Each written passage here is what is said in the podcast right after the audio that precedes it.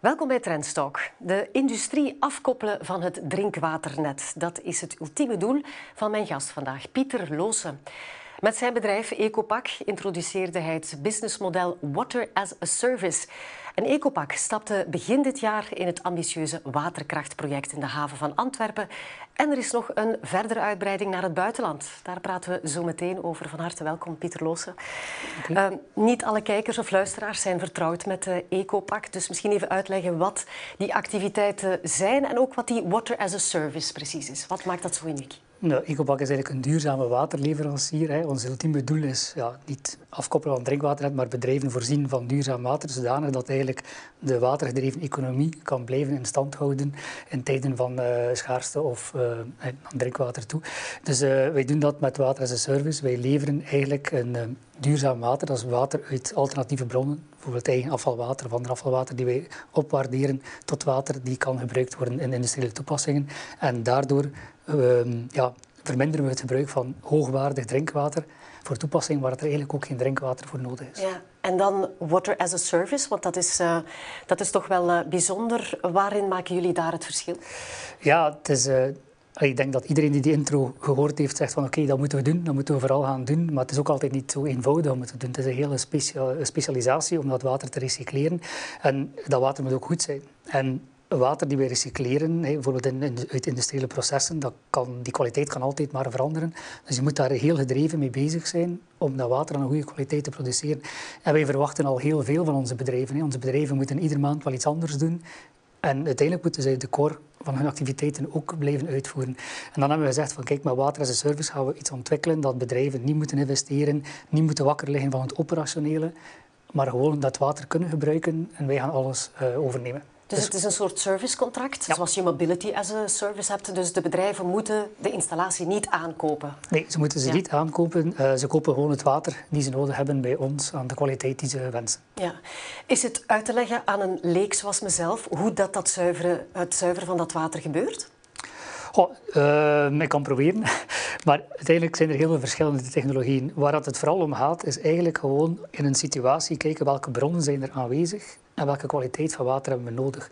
Want het is een klein beetje absurd van eigenlijk altijd te starten van hoogwaardig drinkwater en dan dat water devalueren tot een kwaliteit die je kan gebruiken, terwijl dat er misschien andere bronnen aanwezig zijn, waardoor dat met een eenvoudige technologie kan. Dus wij gaan altijd kijken welke bronnen zijn welke noden zijn, en dan gaan we daarbij de juiste technologie gaan zoeken. En dat kunnen een tal van verschillende technologieën zijn. Maar we zoeken natuurlijk altijd naar de meest ecologische en de meest nieuwste technologieën. Ja. Nu, vaak gaat het van afvalwater dat jullie dan zuiverder maken. Dus mag ik er ook van uitgaan dat er een soort van residu is? En wat, jullie, wat doen jullie daar dan mee? Ja, lokaal kan er een residu zijn bijvoorbeeld. Wij gaan vooral mechanisch het, het goede water gaan scheiden van, van afvalwater, een beetje een verkeerd woord, maar van gebruikt water zal ik dat maar zeggen. Uh, want dat kan, water kan wel degelijk hergebruikt worden. Maar je moet het systemisch bekijken. Een bepaalde afvalwaterkwaliteit komt ook van te starten met drinkwater. Daar zit er ook van alles in. Te devalueren, dan moet er chemicaliën toegevoegd worden en zo verder. Om dan uiteindelijk tot water te komen. Wij leveren water die onmiddellijk kan gebruikt worden door de klant. Met andere woorden, wij leveren dat uit zijn afvalwater, maar zijn afvalwater wordt beter van kwaliteit omdat hij zelf heel weinig, veel minder stappen moet doen. Dus in vele gevallen krijgen we eigenlijk dat ons residu beter is dan het oorspronkelijke afvalwater begin. Als je dat op het Hans bedrijfsniveau gaat bekijken. Mm -hmm. Dus het is eigenlijk een cyclusmoment dat je daarmee start met dat recycleren. Klinkt contradictorisch, maar door eigenlijk altijd minder en minder troep te moeten gaan toevoegen, door je altijd met beter water uh, start in de fabriek, krijg je eigenlijk een betere waterkwaliteit. Ja. Nu, uh, de industrie in uh, ons land verbruikt ongeveer een kwart van het uh, leidingwater. En de doelstelling uiteraard van, van Ecopak en de activiteiten is om die afkoppeling te maken. is dit voor alle bedrijven toepasbaar? Ja, dat, daar werken we aan. We hebben duidelijk een, uh, in onze duurzaamheid hebben we gezegd van kijk, de industrie kan losgekoppeld worden van drinkwaternet. Eén, uh, omdat dat drinkwaternet onder druk staat. Dus uh, we zijn ook niet zeker van de hoeveelheid drinkwater en dat is kostbaar dat drinkwater. En wij zitten in een zeer watergedreven economie, dus onze welvaart hangt volledig af van die, die waterbeschikbaarheid voor bedrijven. En ja, dat, dat is de, de hoofdregel wat we doen. En natuurlijk beginnen we bij grote waterverbruikers, waar dat onze impact grootst is, omdat we snel willen gaan. En kan je wat voorbeelden geven van bedrijven? Wie zijn zo de grootverbruikers van uh, water? Of, de, ja, of leidingwater, ik zal het zeggen. De, de core-industrie of de grote industrie, wat er toch bijna 80% van de tewerkstelling direct en indirect in België of in Vlaanderen werkt, is natuurlijk de chemiesector, uh, farmaceutische sector, voedingssector, textielsector. Dat zijn echte sectoren waarin dat wij uitblinken. En dat zijn toevallig ja, heel waterintensieve mhm. bedrijven. En we liggen natuurlijk in een regio waar er weinig water voorhanden is. Dus willen, willen we die economische activiteit verder ontwikkelen en willen we de welvaart behouden in waarin dat we goed zijn, dan gaan we in de toekomst heel anders moeten nadenken over dat watergebruik. En dat zijn dan effectief de klanten die momenteel naar ons komen. Um, een, een, voorbeeld van een bedrijf in de pharma, die, heeft, um, die ligt in een stad van 20.000 inwoners. Die heeft zelf het verbruik een equivalent van 20.000 inwoners aan stadswater, aan leidingwater, aan drinkwater.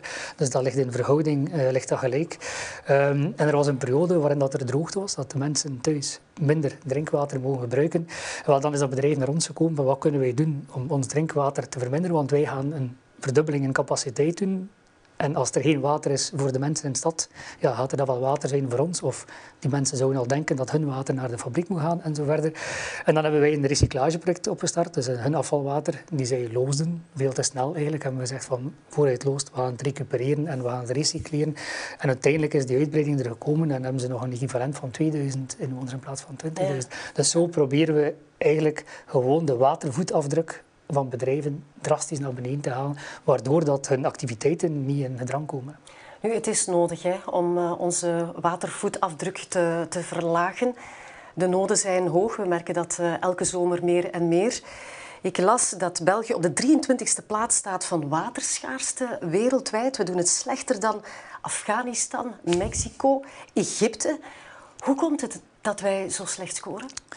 Ja, zo slecht scoren, als je kijkt naar de definitie van wat ze daar uh, bekijken, is het eigenlijk de waterbeschikbaarheid per inwoner of per vierkante meter of zo verder.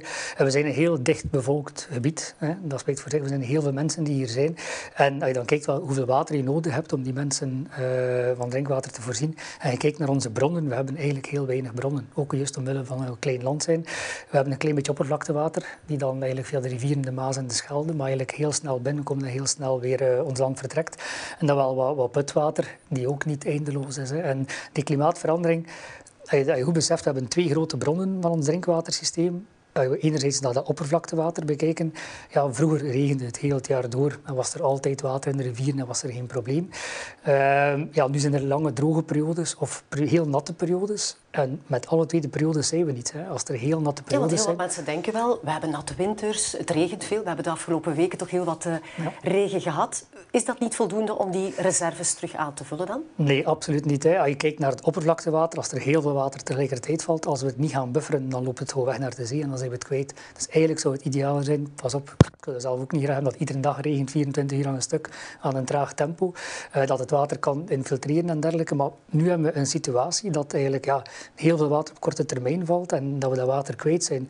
Ook naar kwaliteit van water. Kijk wat er Leuk gebeurt, is grote overstroming. Als er heel veel water valt, komt er ook heel veel troep in dat water en hebben we ook een, een, een druk op onze bron. Anderzijds, ja, door heel veel grondwater te gebruiken, uh, dat grondwater is weg en doordat we die droge periodes hebben, kan dat niet genoeg aangevuld worden. En dat is niet één op één, als het nu regent, dat dat onmiddellijk in de grond, dat dat niveau omhoog gaat. Dat heeft zijn bepaalde tijd nodig. En daar zijn we heel slecht in. Hè. We hebben heel veel grondwaterreserves uh, weggegooid. Uh, en dat is jammer. En, en moeten we weer gaan opbouwen. En we kunnen dat enkel maar doen door het water langer vast te houden bij ons en zoveel mogelijk te gaan recycleren. U zegt ja, het, het water vloeit dan naar de zee en dan is het weg dan wordt het zoutwater. De techniek bestaat om, zoutwater, of van zoutwater zoetwater te maken. Die techniek is er. Maar breekt niet door, hoe komt het? Breekt niet door omdat het totaal niet de meest interessante technologie is. Uh, het is een zeer... Uh, ja, een proces die heel veel chemicalen en energie nodig heeft dus en, en heel slechte rendementen draait. En het is ook een klein beetje absurd. Hè. We hebben heel goed water die ons voorbij loopt en we laten het lopen naar de zee. En dan wordt het heel slecht en dan gaan we zeggen we hebben toptechnologie om daar weer drinkwater van te maken. Dat is een beetje absurd. We moeten dat water gewoon veel langer bij ons houden veel meer gebruiken. En keer dat naar de zee loopt, in de zee uh, behouden blijven. Want ik weet niet waar je weet waar de zee ligt. Hè. Die, ja, je weet waarschijnlijk wel waar de zee ligt, maar die ligt op het laagste punt. Hè. Als je daar dan ook je water maakt, moet je het ook weer helemaal aan het inwaarts gaan pompen. Dus de ra rationale is mm. eigenlijk helemaal verkeerd om. Lokaal kan dat wel een oplossing zijn. Hè. Bij, bij een, een eiland of, of, of, een stad die heel dicht bij de zee woont en er komt geen water voorbij, kun je daar wel drinkwater van maken. Maar het idee moet wel zijn dat we eigenlijk onze voetafdruk van water... Een beetje hetzelfde met elektriciteit. Hè. Um, je kunt uit hernieuwbare bron elektriciteit maken, maar ook gewoon bewust zijn dat we ja, elektriciteit maar gebruiken voor wat het nodig is en het licht niet laten branden heel nacht door of zo verder. Vroeger, eh, ja, ik kom uit West-Vlaanderen, hoort dat waarschijnlijk wel, maar als we een nieuw toestel kochten of een digicorder of leek wat, en we elektriciteit nodig, dan staken we stopcontact bij. Hè. Steken een prijzen bij en ja, hebben we het. Maar dat, daar gaat het niet om. Je moet echt naar je bron gaan kijken hè. en, en, en uw, uw, uw verbruik verminderen en uw bronnen onder controle houden. En als we geen, geen watercrisis willen, zoals de energiecrisis, moeten we daar eh, heel hard op inzetten. Je hebt uh, daarnet al verwezen naar de grootverbruikers binnen de industrie van uh, het, het, het, water. Je merkt wel dat het meer en meer doordringt dat die voetafdruk of die watervoetafdruk moet uh, verlaagd worden. Misschien is, is vorige zomer ook een wake-up call geweest, omdat we toen gezien hebben dat de Rijn zo bijzonder laag stond, dat, dat het heel veel problemen gaf. Schepen konden niet meer doorvaren, de aanvoerketen was helemaal verstoord. Dat dit zeer grote economische gevolgen heeft als hier niets aan gedaan wordt. Ja, Speelt dat mee in de keuze? absoluut. Ik denk dat er gewoon heel veel mensen, heel veel bedrijven nu ook, en algemeen, nee, de ehm, awareness is bij iedereen momenteel. Het is al een paar jaar na elkaar droog. Hè. Maar dat was droog in juli en augustus. En iedereen vond dat normaal. En vanaf september begon het weer te regenen. En we zien die, die problemen komen, maar niemand was terecht van... Iedereen dacht dat dat snel weer in orde was. Vorig jaar heeft iedereen wel een klik gemaakt dat dat heel lang... Het is heel vroeg begonnen. Het heeft heel lang geduurd. En dan zien we wat dat eigenlijk allemaal met water gebeurt. Hè. Transport, heel belangrijk. Hè. Eh, industrieën die niet aan zeehavens liggen, die hebben een probleem. Nee. Er zijn grote industriële spelers die investeringen aan de Rijn stilleggen en weer kijken naar Antwerpen, Rotterdam, naar zeehavens. Juist omwille van als wij een bepaalde periode in het jaar niet meer kunnen bevoorraad worden of onze producten wegdoen, kan dat een ramp zijn. Het is niet alleen een voorziening van drinkwater, algemene gezondheid. Uh, transport moet allemaal in, in balans zijn. En dat is denk van de zomer wel heel duidelijk geworden dat, dat, uh, dat we niet meer moeten wachten. Hè. Want vorig jaar is het ja, in april, mei heel droog beginnen worden, heeft heel lang geduurd. Maar zijn we wel gestart aan die droge periode met reserves omdat er nog grondwaterreserves waren. Als wij dit jaar opnieuw zo'n droge periode hebben, ja, onze reserves zijn niet aangevuld. Want het was nog een item in het nieuws enkele weken geleden, droogte. We waren januari, bij januari, en we spraken nog altijd over droogte. Dat we nog altijd een grondwaterpeil hebben die niet op, op niveau is. Dus volgend jaar starten, we starten ieder jaar maar met minder en minder reserves. En de droogteperiodes worden langer. Dus we moeten echt wel in, actie schieten. Ja, we hebben het nu over België. Uh, volgt u ook die waterschaarste wereldwijd? Want het is natuurlijk een, een globaal probleem. Ja, we krijgen vragen vooral over heel de wereld. Uh, waterbeschikbaarheid en waterkwaliteit zijn, de, zijn hele grote problemen. En niet alleen in, in Afrika of in, in woestijngebieden. Maar dat, dat gaat echt van, van Canada, Brazilië tot, tot uh, Pakistan en, en, noem maar op. Uh, het is een, een, fenomeen die zich overal... Uh, we hebben ja, durende de, de, jaren heen, de laatste honderd jaar, eh, een bepaald systeem had in vele gebieden van ja, we hebben drinkwater, we hebben bronnen, ze zijn er, we hebben een leidingnetwerk, we gaan water leven.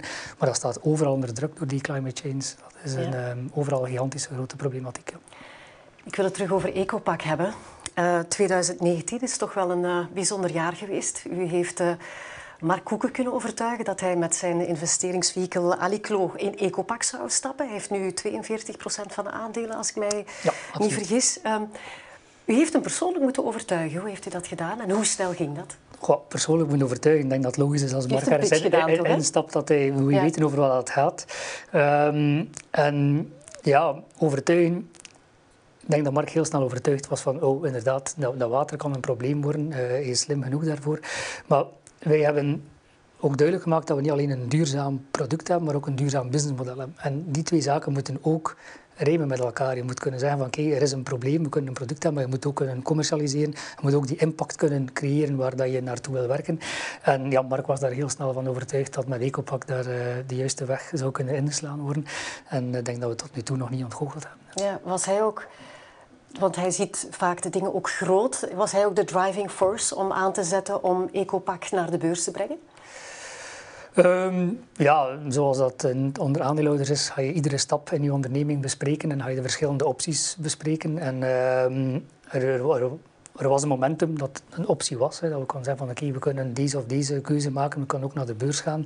Ja, voor mij was dat allemaal wel wat nieuw. Want ehm, wij in, in Vlaanderen of in België, ik heb ook business schools gedaan, ben ook ingenieur van opleiding. Veel heb ik niet geleerd over IPO's en hoe mhm. dat je naar de beurs moet gaan en welke stappen dat je moet doen. Maar ik had er wel ervaring mee en zegt dat is ook een optie. En we hebben dan samen gezegd van, van die optie uit te voeren. En uh, ik heb er heel veel uit geleerd. En uh, ja, dat is een hele goede evolutie geweest voor, uh, voor het bedrijf. Ja, die IPO die was in maart, eind maart 2021, 60 miljoen euro opgehaald. Um, hoe zijn de ervaringen sindsdien als beursgenoteerd eh, bedrijf? Wel, Mark zei dat mijn leven toch een beetje ging veranderen en die heeft er ook wel gelijk in. Ehm, maar die ervaringen zijn zeer positief. Je krijgt visibiliteit als bedrijf natuurlijk door beursgenoteerd te zijn. Maar het gaat veel verder dan dat. Je hebt, um, wij zitten in een soort stakeholder-economie. Wij, wij doen aan duurzaamheid en zo verder. En het brengt veel meer mensen samen. Hè. We hebben we investeerders, we hebben investeringsfondsen gepraat met veel meer mensen. Komt meer in de media en zo verder. Waardoor dat we eigenlijk echt heel goed ons bedrijf vorm kunnen geven naar wat willen onze stakeholders, wat moeten we doen om die duurzaamheid te hebben. Dat is één iets. De visibiliteit brengt ons natuurlijk ook. Wij groeien heel hard. Hè. We hebben heel veel mensen nodig. Dat komt er ook allemaal uh, bij kijken. En natuurlijk, door op de beurs te staan, zijn een zeer publiek bedrijf. Alles is publiek uh, raadpleegbaar. En heel veel klanten voor ons gaan op lange termijn met ons in zee. En dat heeft bij corporates wel een gevoel van oké, we kunnen met dat bedrijf een, lange termijn contract sluiten, want het is niet zomaar een KMO'tje uit het verre West-Vlaanderen en dat we niet weten of dat volgend jaar nog bestaat of niet. Dus dat, dat heeft ons... Uh, allee, onze groei zeker de juiste ehm, steun om, om te realiseren wat we willen realiseren. En dat is eigenlijk uh, duurzaam water voor, uh, voor de industrie. Ja, die, die, groei gaat inderdaad heel erg uh, snel. Vindt u de juiste profielen om het team te komen versterken? Ja, en bij juiste profielen, dat is niet specifiek uh, een bepaalde technische kennis of zo. Want we, het is allemaal nieuw ook bij ons, alles kan aangeleerd worden bij ons. Maar we moeten vooral de juiste profielen zijn de mensen met het juiste DNA, die goed weten hoe dat ons bedrijf werkt, waar we naartoe willen werken. En dat, dat vinden we zeker. We hebben uh, allee, toch een kleine honderdtal mensen aangeworven het voorbije jaar in een krappe arbeidsmarkt. En dat zijn allemaal mensen die heel gedreven zijn om effectief die visie die we hebben mee uit te voeren. En ja, natuurlijk, we hebben ingenieurs nodig, maar als je snel groeit, heb je ook mensen nodig op de financiële afdeling, heb je mensen nodig op de HR-afdeling, uh, administratieve functies. Dus het is niet alleen specifieke bio-ingenieurs of chemische ingenieurs die we nodig hebben. Uh, we hebben elektriciëns nodig, mechaniekers en zo verder, tender-engineers. En ja, we kunnen altijd meer mensen gebruiken en het kan altijd sneller gaan. Dat heb ik ook geleerd met op de beurs te staan, dat het altijd sneller kan. Maar we kunnen toch wel zeggen dat we, dat we heel goed bezig zijn. Maar er is ook een, een academie. Jullie zorgen zelf ook voor opleiding. Ja, de Ecopac Academy, ja, dat is nodig. Hè. Uh, je leert het vak niet op school. Uh, we werken wel samen met universiteiten om ook studenten al een beetje tijdens het uh, studiejaren naar voren te brengen. Maar we hebben echt een heel flat structure, een teacher-teacher systeem. Ja. Iedereen moet elkaar bijleren, omdat het snel gaat. Uh, dus een, een, iemand vanuit het een labo kan morgen zeggen van kijk, ik wil jullie iets bijleren, kom dan naar de Ecopac Academy. Omgekeerd, ik kan zeggen, dus we doen heel veel interne teacher-teacher systemen en natuurlijk ook externe opleidingen. Het is een continu leerproces. Uh, we komen met heel nieuwe businessmodellen, met heel nieuwe oplossingen. Uh, in de intro sprak al over waterkracht. Het zijn allemaal nieuwe ideeën. Er moet daar continu bijgeleerd worden en bijgeschaafd worden. En dat maakt het ook heel interessant natuurlijk. En iemand die het eh, team komt vervoegen, moet de Ecopack Eet afleggen. Wat, wat is dat precies? Ja, niet alleen... Uh, ik verwacht van de mensen die bij Ecopack komen van de Ecopack Eet af te leggen. Uh, ik zou dat aan investeerders ook durven vragen. Uh, maar omgekeerd, wij backuppen die uh, eet ook naar onze klanten toe. Hè. Dus uh, Ecopack Eet, uh, eet bestaat uit de eerste E. Altijd economisch denken. We moeten ook zorgen dat de realiteit is dat, dat we een oplossing bieden voor de klant die ook haalbaar is, dat we ook vooruit kunnen. Uh, altijd het meest ecologische, dus de meest economische oplossing, de meest ecologische oplossing. En de D staat dan voor de meest duurzame oplossing. En duurzaam niet in de zin van ook nog een keer herhalen wat we ervoor gezegd hebben met ecologie, maar ook in ons partnership en uh, de vooruitgang en uh, samen met onze klanten gaan kijken van hoe kunnen we bij jullie op zo'n meest economische en ecologische manier duurzaam water leveren. En ook in het bedrijf met elkaar omgaan, met respect. Hè. We, komen in, we worden in een heel korte tijd een grote groep met allemaal verschillende mensen. Ja, we zijn allemaal anders, hè, anders we allemaal vechten voor dezelfde partner of zo. Dus nee, je moet daar leren om, om, om al je doelstellingen te behalen. En uh, dat is een eet die we graag um, vragen aan onze mensen en die we dan ook heel graag doorspelen naar en onze klanten. hoe gebeurt dat dan concreet? Oh, dat is een en dan als we ah, komen de, de eet. We zouden dat wel weer meer willen formaliseren. Er is daar een, een, een projectje rond om dat te formaliseren. Maar het moet vooral in DNA zitten. We hebben ook een, een grootschalige enquête gedaan binnen ons bedrijf van nou, hoe leeft dat nu? En vanuit onze mensen zelf komt dan naar boven dat dat DNA erin zit. Maar ook van onze klanten. De klanten zeggen, ja, we merken ook echt dat jullie werken volgens de eet, want al wat jullie doen is wel met die basisgedachte zo economisch mogelijk, ecologisch mogelijk en in respect voor klanten en voor maatschappij. Ja. Laten we het hebben over het, het waterkrachtproject. Je had het net nog even aangehaald. Het is een joint venture met participatiemaatschappij PMV, met uh, Waterlink en Aquafin. Welke rol speelt Ecopak daarin? In dat project uh, zal Ecopak een fabriek bouwen, waarvan dat eigenlijk het huishoudelijk gezuiverd afvalwater door Aquafin zal... Uh, en dan hebben we het over het afvalwater van de haven van Antwerpen? Nee, of van, uh, van het grote, of het stad of de parking, ik moet een beetje opletten wat ik zeg, ja, ja. maar uh, van het stad Antwerpen dan. Het, het, grote idee achter het project is eigenlijk van, hey, we moeten water langer vasthouden en water hergebruiken. En in eerste instantie keken wij voornamelijk naar hergebruik van industrieel afvalwater.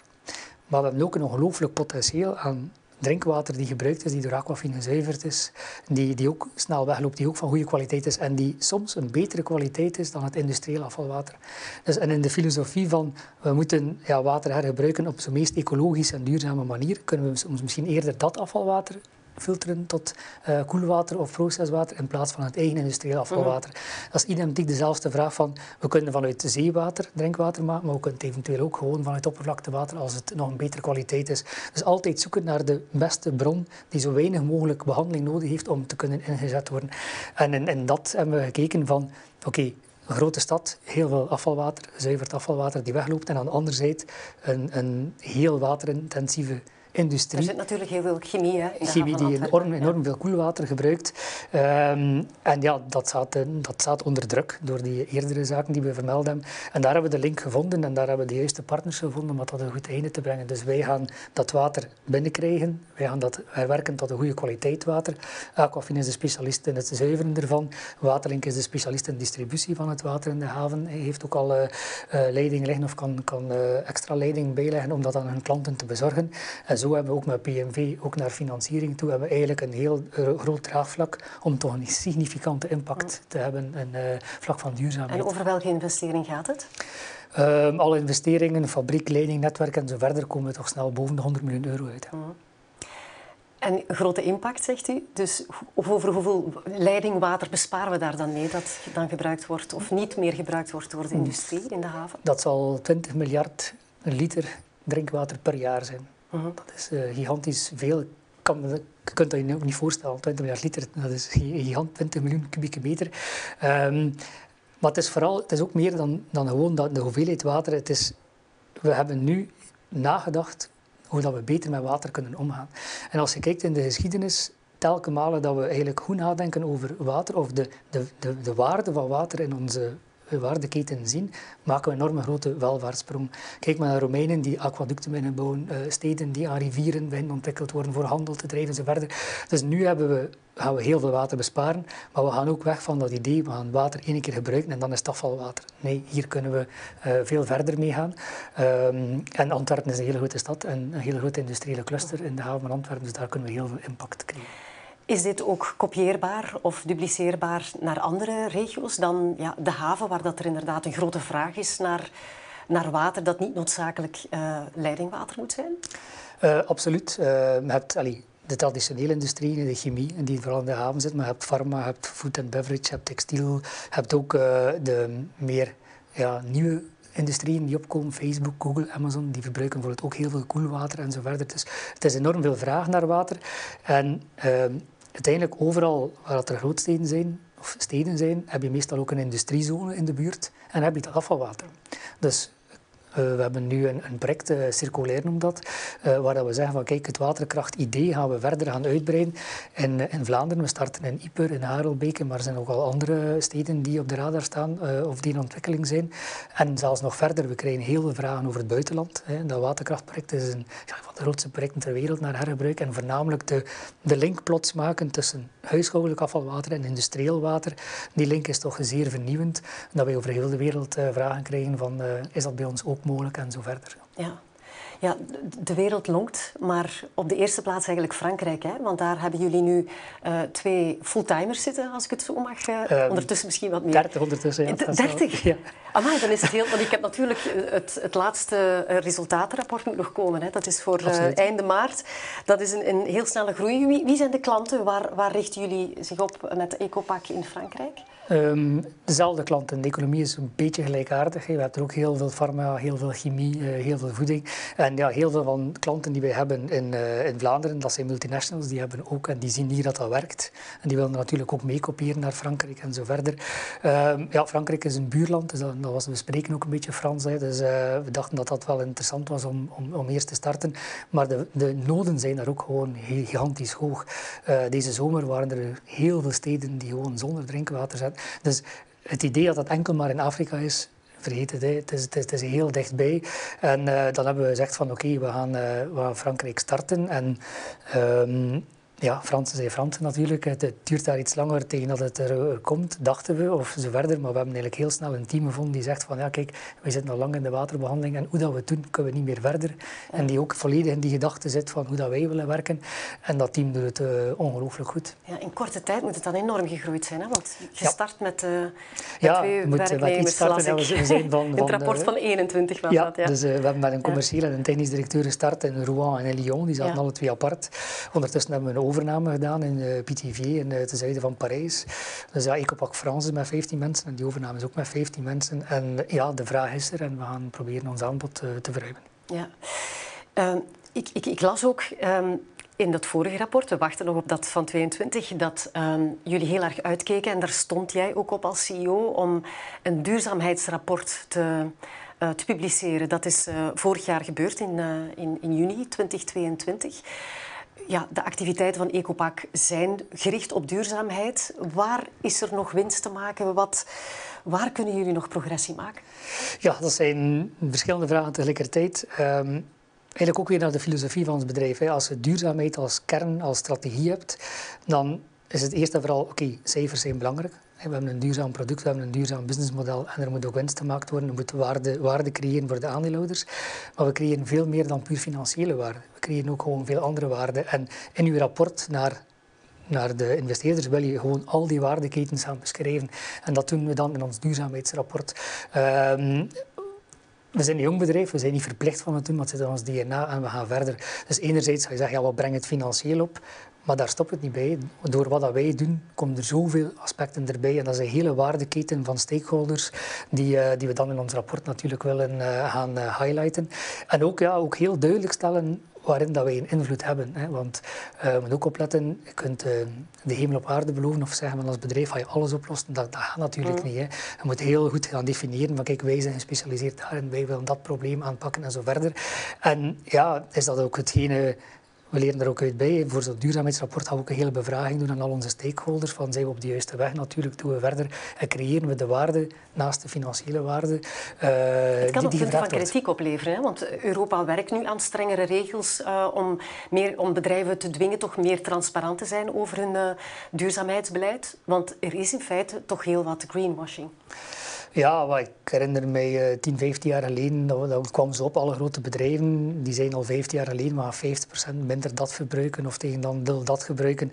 En we hadden dat verteld en daar was de kous mee af en uh, iedereen blij. Maar ja, zo ga je natuurlijk geen continuïteit krijgen in, in je businessweefsel of die omslag krijgen naar een zeer duurzame rechte economie. En ik denk dat het goed is van er vooruit te komen wat dat je doet, hoe dat je doet, wat dat je stappenplan zijn, hoe ver dat je doet. En je concreet ook laat auditen daarop, of, of, of cijfers zoals een financieel rapport in principe hetzelfde. Je komt ook met je prestaties naar buiten. En financiële rapporten worden ook geaudit. Dat je ook je duurzaamheid...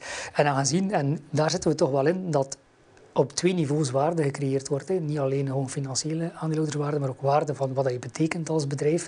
Is dat even belangrijk dan dat financiële rapport. Dus de inhoud moet belangrijk zijn en ook de controle erop moet belangrijk zijn. En om terug te komen op mijn initiële vraag, op welke vlakken kunnen jullie nog progressie maken? Goh ja, wij zijn sowieso nog een jong bedrijf. Hè. Wij hebben onze droom vastgelegd, we hebben onze nulmetingen gedaan en we gaan vooral uh, ja, die industrie meer op dat afvalwater zetten. En dan moeten wij ook zorgen en onszelf ook uitdagen om, zoals je in het begin zei, van is het haalbaar voor iedereen, moeten wij producten ontwikkelen waardoor dat echt ieder bedrijf in staat kan zijn om met duurzaam water te kunnen werken. Anders kunnen we ook niet claimen dat we de, de industrie willen loskoppelen van het drinkwaternet. En daar zijn wij volop uh, progressie aan het maken en gaan we vooruit. En water as a service is daar een heel belangrijke pilaar in bij ons. Dat is het eerste pilaar. Waterkracht is daar een tweede pilaar in. En zo gaan er nog, naast circulair, nog andere oplossingen komen. Want ja, afvalwater recycleren, bijvoorbeeld, water as a service het afvalwater recycleren van een bedrijf ter plaatse. Maar er zijn ook heel veel bedrijven die heel veel water gebruiken, maar die geen afvalwater hebben. Die allemaal verdampen of in hmm. product zitten, dus die kunnen geen water recycleren. Dus vandaar komen die andere, en dat is eigenlijk hetgene waar wij naar verder willen werken. Ja. Ehm, ik wou het ook nog over uw sportieve plannen hebben, maar daar hebben we helaas eh, geen tijd voor. Maar ik wil wel nog even vragen, over tien jaar, waar wil je staan over tien jaar met Ecopak? Want ik weet dat je ontzettend hard werkt en dit is echt een, een, een, een droom die je wil waarmaken. Waar wil je staan? Goh, ik heb altijd gezegd dat eigenlijk de, de, volgende generatie moet echt dat als een. Allee, nu zien, worden, zien ze ons als een bedrijf die uh, uniek is en die nieuwe technologie levert en zo verder. Binnen tien jaar moeten eigenlijk de mensen die dan afstuderen, die ergens in een fabriek gaan werken, zouden moeten verontwaardigd zijn. Moest dat eigenlijk nog uit drinkwater, proceswater gemaakt worden. Dat is een hele omslag ik geloof in één generatie kunnen we die stap zetten. Dat eigenlijk de mensen die nu op de schoolbanken zitten, het moment dat ze gaan werken, dat als een normaliteit zien en niet als een specialiteit. Ja, heel mooi. Dankjewel. Onze tijd zit er helaas op, maar het was eh, zeer boeiend. We hebben weer veel bijgeleerd. Dankjewel, Pieter Loosen. Volgende week praat collega Jan de Meulemeester met twee AI of Artificial Intelligence experten, Michiel van den Driessen en Sam Hendricks. De twee jonge oprichters van het Leuvense toekomstgerichte techbedrijf Raccoons. Bedankt voor het kijken of luisteren als podcast en graag tot een volgende keer.